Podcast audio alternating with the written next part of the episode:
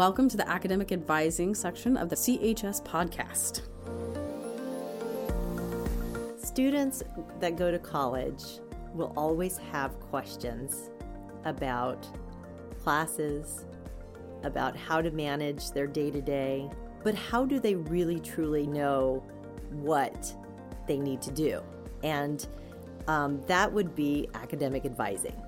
So, what is academic advising? How does it break down? Hi, my name is Diana Brown. Students affectionately call me Mrs. Brown.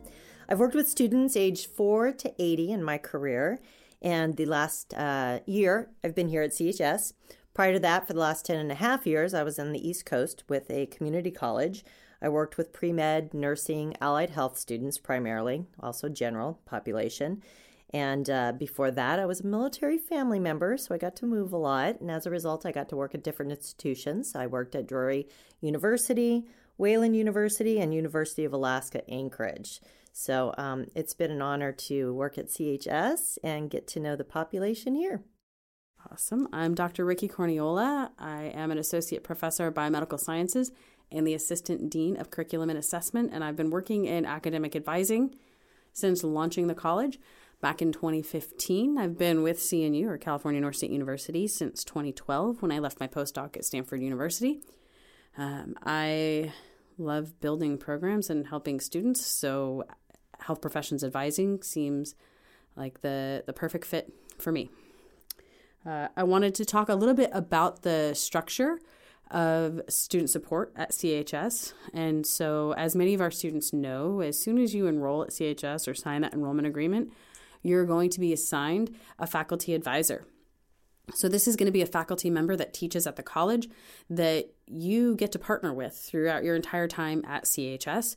But we also have academic advising, which at CHS it's health professions advising. And now that's a little bit different. Typically, academic advisors, which you're probably all familiar with from either your high schools or your colleges where you're at, um, they're going to help you pick classes and they're going to say, okay, this is your major, this is what you need to meet your major requirements. Okay, you're good for graduation and you're done.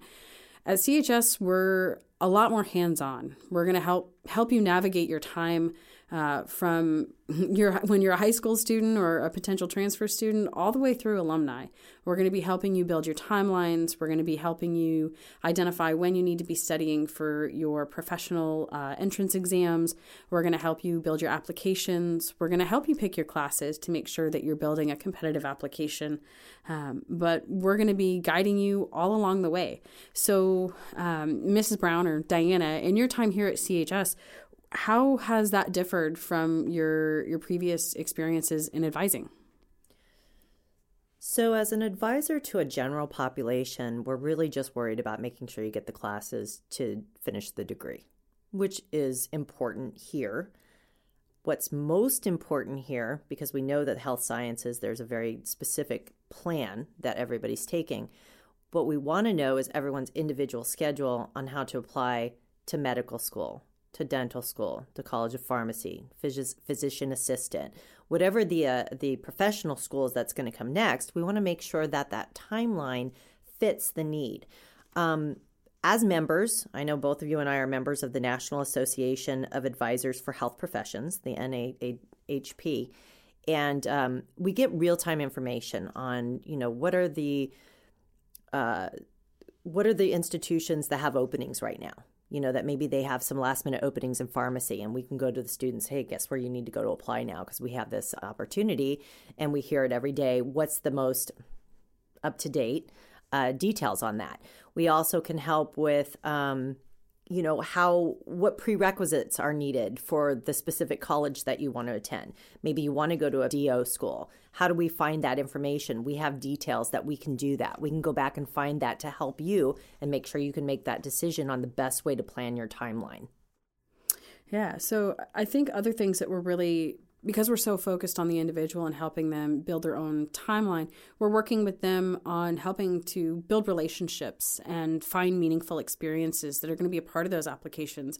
And we're we're questioning students to reflect on their experiences and their whys and, and what motivates them to pursue medicine or dentistry or pharmacy. Uh, do you have any experiences of working with students asking those questions? Well, I have to say, one of the things that's really tough for a student, especially if they've never applied to any of these programs, is knowing what the expectation is for the application itself. So I like to joke around. I went home and told my husband, So I applied to medical school today and I applied to dental school and a pharmacy. And he's like, What are you talking about? but um, I applied. So I went into each of those applications. I found out what the needs were.